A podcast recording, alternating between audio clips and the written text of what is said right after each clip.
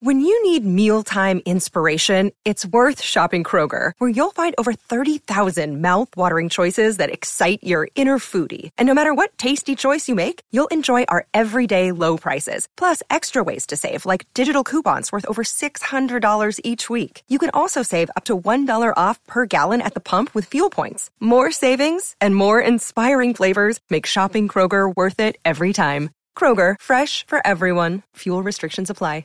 You're listening to a Score North podcast right now, and if you're a business owner, so are your customers. In fact, I could be talking about your business right now, telling the tens of thousands of loyal fans about you and sending them to your business. Find out how you can partner with your favorite Score North podcast. Visit scorenorth.com now and enter keyword partner. Fill out the form, and we'll get in touch with you quickly. Once Phil, Judd, Declan, or others start talking about your company, you'll be amazed at how many fans start showing up. So visit scorenorth.com now and enter keyword partner.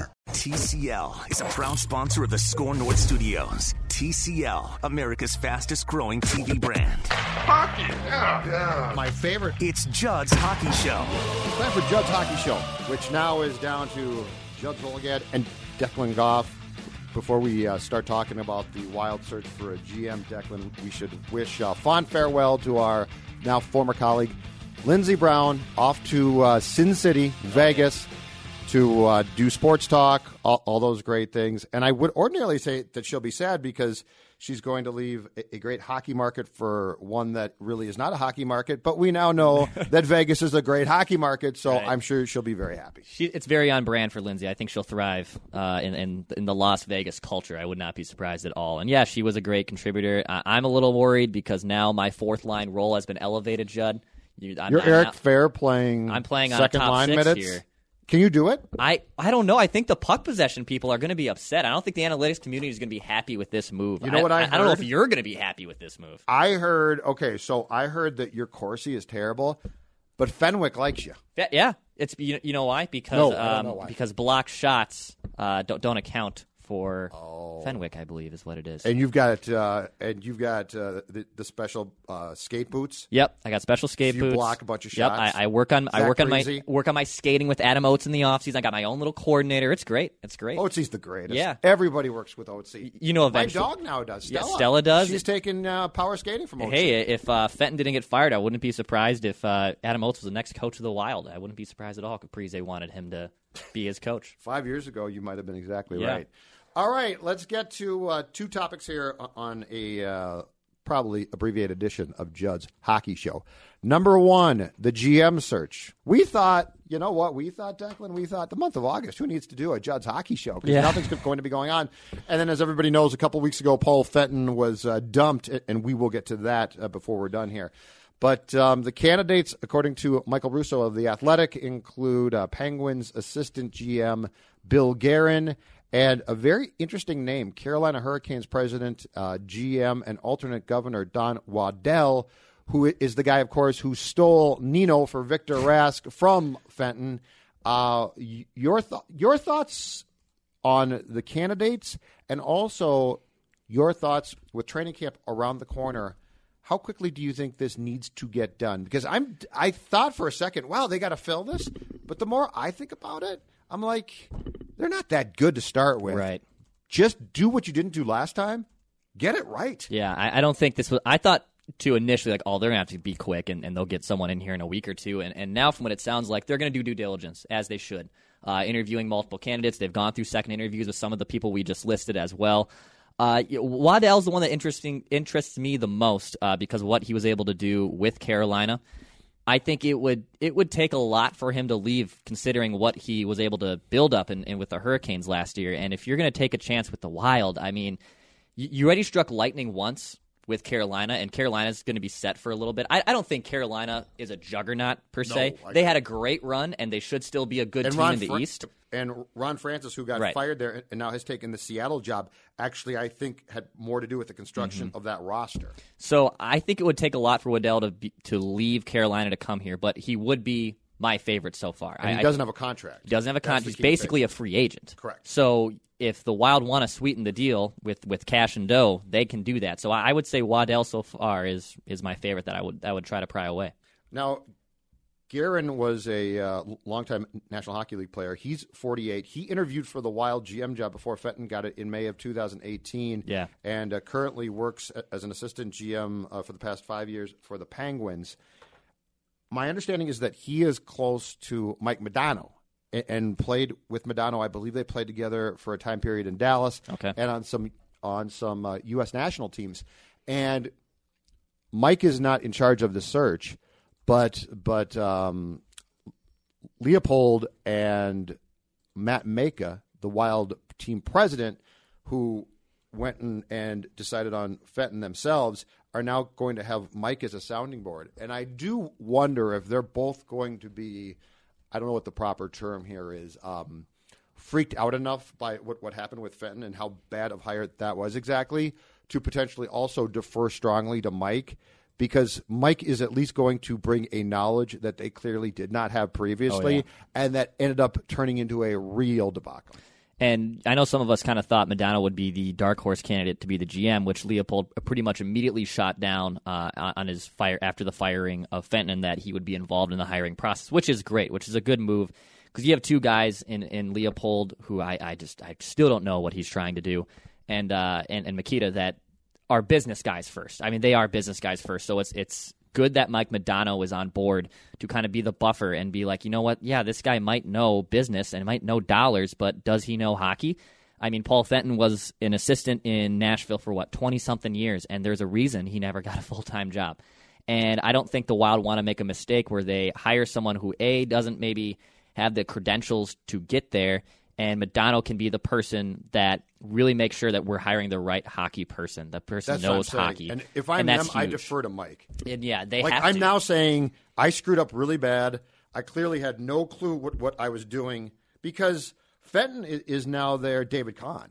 Yeah. Like it's not just a this is not just a slight swing and a miss. This is David Kahn, Fran Foley. Yeah. This is a this is an an embarrassment. Like you you are now a punchline and if you don't get this this hire right this time around, it becomes an enormous deal. right.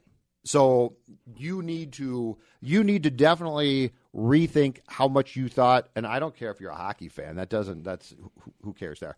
But you need to rethink how much you thought you knew about the business. And if Modano comes around and says, you know, Bill Guerin's good at X, Y, and Z, and he's been with the Penguins, who have certainly had success, there's a compelling case to say, okay, Yeah, for sure. I, I think he, I, it wouldn't be surprising at all because he is a guy too that's worked with the Penguins who has been very successful in a short period of time, and I think the Wild are hesitant to do. Who I thought I thought Hextall immediately off the gate was like, you know, I bet I bet he would get it. I bet he would get it. But Hextall, he, he had a little bit of Fenton in him where he could be very inner circly.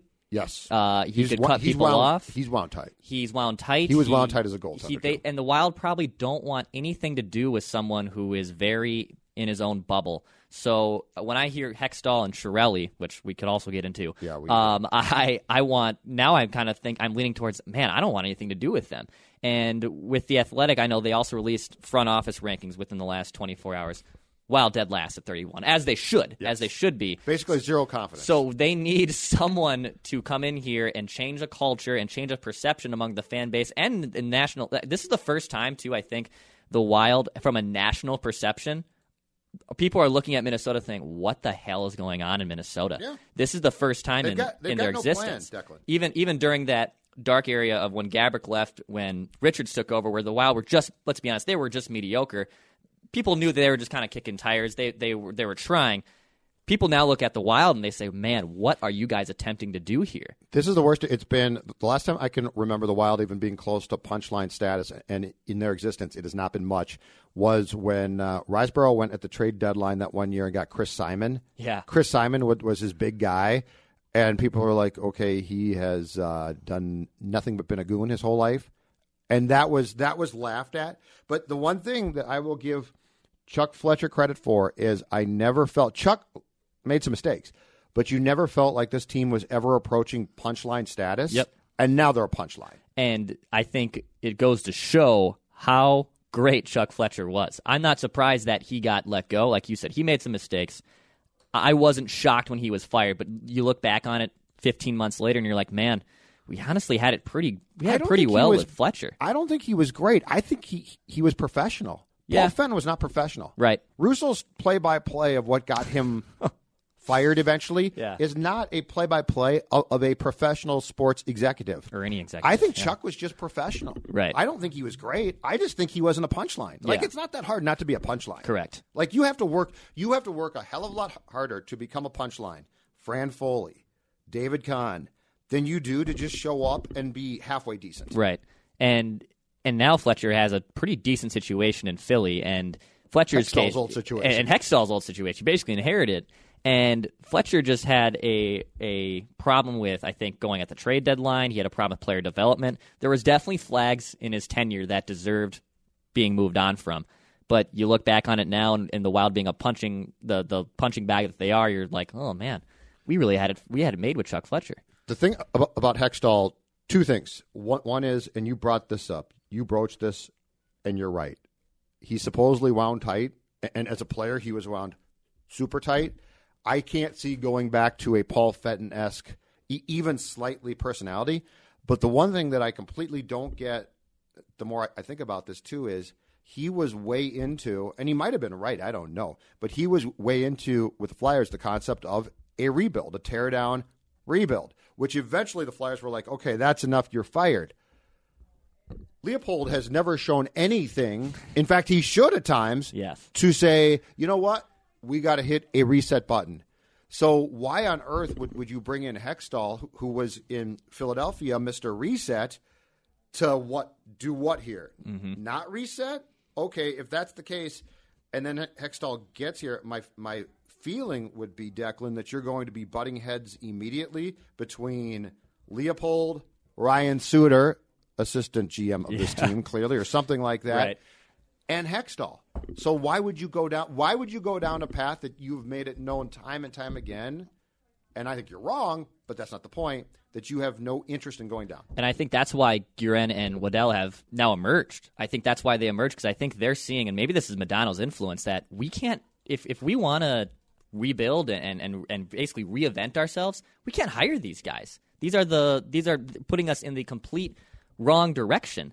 And I do think with the new GM that's coming in, or, or at least in the interviewing process, that has to be discussed. Of look, I see this team, if I'm a Waddell or Guerin, I see this team as being pretty much at the bottom floor here. You guys don't have a plan. Here's what I want to do. It's not it's not just Craig saying, I still want to compete for a Stanley Cup playoff spot and be in the playoffs every year. Some GM has to go up to him and say, Craig, that's not going to be the case here, at least immediately. We have to rebuild and we have to try to put ourselves in a better position instead of just going for it for that last wild card spot. It's a hard sell. I was going to say I wouldn't I wouldn't want this job because of what you just said, but I don't know how, how you convince Craig when he has been telling the public, you know, he's trying to sell the fans on we're a playoff team, and you're okay. So you're an eight, you, you're, You're a wild eight. card Yeah. But Hextall clearly is is wired to embrace the concept of trying to build something over a period of time. So how on earth, like, why would Craig even consider that? If that goes so against what he believes, and I think Craig's wrong, but if that goes against, why would you hire this guy then who got fired specifically because it took too long? Um, Peter Chiarelli. Oh, So yeah. I've got a little bit of intelligence on this one. Okay. Be- because this is when you're a punchline, what you don't do is you don't bring in other punchlines to talk to. And, Yes. And in this case, the Wild did. Uh, Peter Chiarelli, evidently, the discussion with him about the GM job, and, and he was. Um, he is now known as an eventual e- abysmal failure with the Oilers, who happen to have probably the best player in the National Hockey League today, in Connor McDavid. That was uh, the Wild talking to some executives with the National Hockey League saying, you need to talk to this guy. So hopefully it was nothing more than the Wild being like, you know what? We'll do that for you. We'll do you that solid. Now, personally, I would have said we can't do that because it's embarrassing. It's going to get get out. And this guy was such a failure in Boston, and I know he won a cup, but it went south, and he traded uh, Seguin. Seguin, and then he went to the Oilers and traded Taylor Hall, who became an MVP. Uh, but hopefully, it was nothing more than the Wild doing the National Hockey League front office a courtesy by talking to Peter Chiarelli. And Charette, the, the argument of he won a cup in Boston, that that first off, that was almost ten years ago now. A different era of hockey, different different style. I don't care about that. He goes to Edmonton, takes over this. Great. Young roster with the best player that's going to be in the that that's currently one of the best players in the NHL and Connor McDavid. Any player that y- if you could do a draft right now, McDavid's going number one And you overall. have won w- with that franchise the lottery how many times? Yeah, f- five, four or five times, and, and that team has has cultivated so many top picks. So why on earth would the Wild want to take a chance on a guy who had it pretty much made with him in Edmonton? This is going to be successful. We just have to supplement the talent, and you somehow made it worse. So I want if he's interviewing and saying, "Well, yeah, I see the Wild as a bad team, and, and I could fix this and that." I don't care. I don't, I don't care. I want nothing to do with you. Get get him out of here. If sometimes you do interviews just for the sake of doing them, to, for out of for for just a little pity pity reason, and maybe they that's why they did it with Chiarelli. But I want nothing to do with a guy who took a team to a Stanley Cup ten years ago, which is it, to me is now no longer relevant in 2019, and then basically ran one of the youngest and most up and coming rosters into the ground. Yep. So why would I want him to inherit this team that is so stuck in the middle and drowning, and he's going to put us back over the water? No way. And my point was, with the way that things currently stack up for this franchise, I think you tell everybody we're just not going to do that one. Like Right. we're not going to talk to them. I don't care if you had a if you had a super stable franchise right now that was seen as you know at the top of the league. Then perhaps as a favor you do this, but my God, that's Yeah. just embarrassing. I don't see any situation. One name, one blast from the past, uh, according to Michael Russo's most recent story in the Athletic about potential candidates, and this is going to be a process. They're they're, they're getting permission Oh, to talk it's a to a bunch of, of people. Declan Goff includes the Wild have received permission to talk to Blue Jackets assistant GM and former North Stars enforcer Basil McRae. Now it's going to start on the phone, but Basil, there would be a lot of people. I have no idea if Basil McRae is a good executive. I have absolutely no clue. But Basil McRae, man, could that guy fight? Yeah. He and Shane Churla back in those days, those guys could fight. it could be a nice little old time move. Uh, to be honest, he sounds more like a soccer executive than he does a than he does a hockey player. And uh, but, but you know what? It's it's good that they're interviewing a bunch of people. I, I don't think this process is going to be done by done in this month. I mean, I I'm would be- fine with that. You know I- what? The more I think about this, Tommy Kurvers uh, as as assistant GM and now acting GM will do a fine job. Yeah. Yeah, no, the more at first I did think exactly what you said, which is oh, it's going to it- ha- have to be quickly. quick. But you know what? You've got all the time in the world. You really do. I would say you know maybe September first is the floor. You know maybe have it have it at least narrowed But down. you've got to get it right. You have to get. Oh, of course. You If have you to get if it right. you do this wrong again, you are think about that. Yeah, you're. I, I know some people have already compared him to Glenn Taylor and, and Craig Leopold. And, Well, it has gone and, and, and, and it's gone sideways. And if for the first time in basically nine, ten years, longer than that, fifteen years, the Wolves are trending in the in direction above the Wild. That hasn't. Let, let's be honest. That hasn't been the case since KG left. And I know that it really Oh, no. hasn't. I know Towns came here and Kevin Love came here, but the Wild were still above them, and and their trajectory was still above them. This is now the first time where the Wild let's are, are fourth out of fourth of the men's professional sports teams in this town, and they have a lot to earn back that trust. And hockey is such a niche sport that yes, the the diehards and the crazies and the season ticket holders will will show up for the time being, but the public perception right now among common sports fans of, with the Wild, it's in the dumps. It's in the absolute dumps. They're selling tickets. Yeah, Like you could go buy season tickets today. Yeah.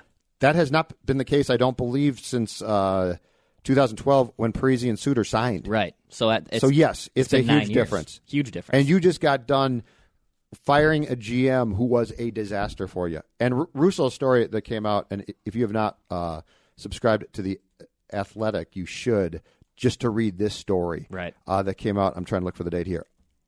August 2nd now. I mean, this details a play by play of a guy who was beyond awful oh, it's it's the paranoia, the the misuse of his time, the level of you, you wonder. And, and I, I know that Craig and Paul went back to their time together when Leopold owned the Nashville Predators, Yeah. and Paul was assistant GM for a thousand years there before he got hired here for uh, David Poile, who is a longtime and very successful GM in this league.